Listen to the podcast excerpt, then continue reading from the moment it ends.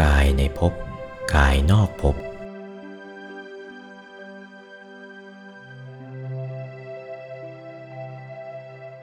เราจะต้องเรียนให้รู้จักกายของตัวเสียก่อน ว่ากายมนุษย์นี่แหละเป็นตัวโดยสมมุติแปดกายที่อยู่ในภพนั่นแหละ เรียกว่าอัตตะสมมุติ เรียกว่าตัวโดยสมมุติทั้งสิ้น ส่วนธรรมละ่ะ คือธรรมที่ทำให้เป็นกายมนุษย์นะก็เรียกว่าธรรมสมมุติเหมือนกัน สมมุติชั่วคราวหนึ่ง ไม่ใช่ที่ตัวพระองค์ทรงรับสั่งว่า สัพเพธรรมาอนัตตาติธรรมทั้งสิ้นไม่ใช่ตัว ตัวทั้งสิ้นไม่ใช่ธรรม ตัวก็เป็นตัวสิ ธรรมก็เป็นธรรมสิ คนละใน มีตัวกับธรรมสองอย่างนี้เท่านั้น กายมนุษย์ก็มีตัว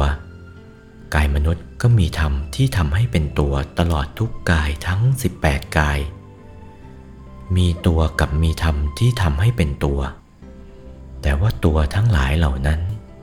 ทั้งแปดกายในภพเป็นอนิจจังทุกขังอนัตตา หมดไม่เหลือเลย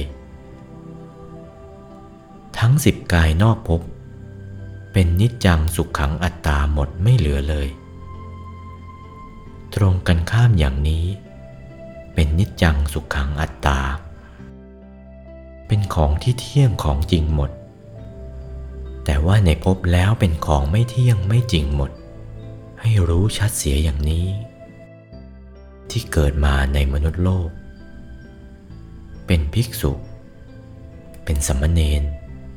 เป็นอุบาสก เป็นอุบาสิกาก็เย็นอกเย็นใจ สบายอกสบายใจ ไม่ถือเลอะเลือนผิดผิดพลาดพลาดไป ให้รู้จักหลักพระพุทธศาสนาอย่างนี้ ตามความเป็นจริงของทางมรรคผล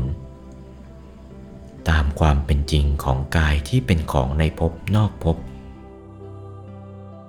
ชัดอย่างนี้แล้วก็ ไม่งมงาย การหาเลี้ยงชีพหรือการเป็นอยู่ในหมู่มนุษย์ ก็ไม่สับสนอนลมานกับใคร ให้แต่ความสุขกับตนและบุคคลผู้อื่น เป็นเบื้องหน้า โอวาท พระมงคลเทพมุนี หลวงปู่วัดปากน้ำภาษีเจริญ จากพระธรรมเทศนาเรื่อง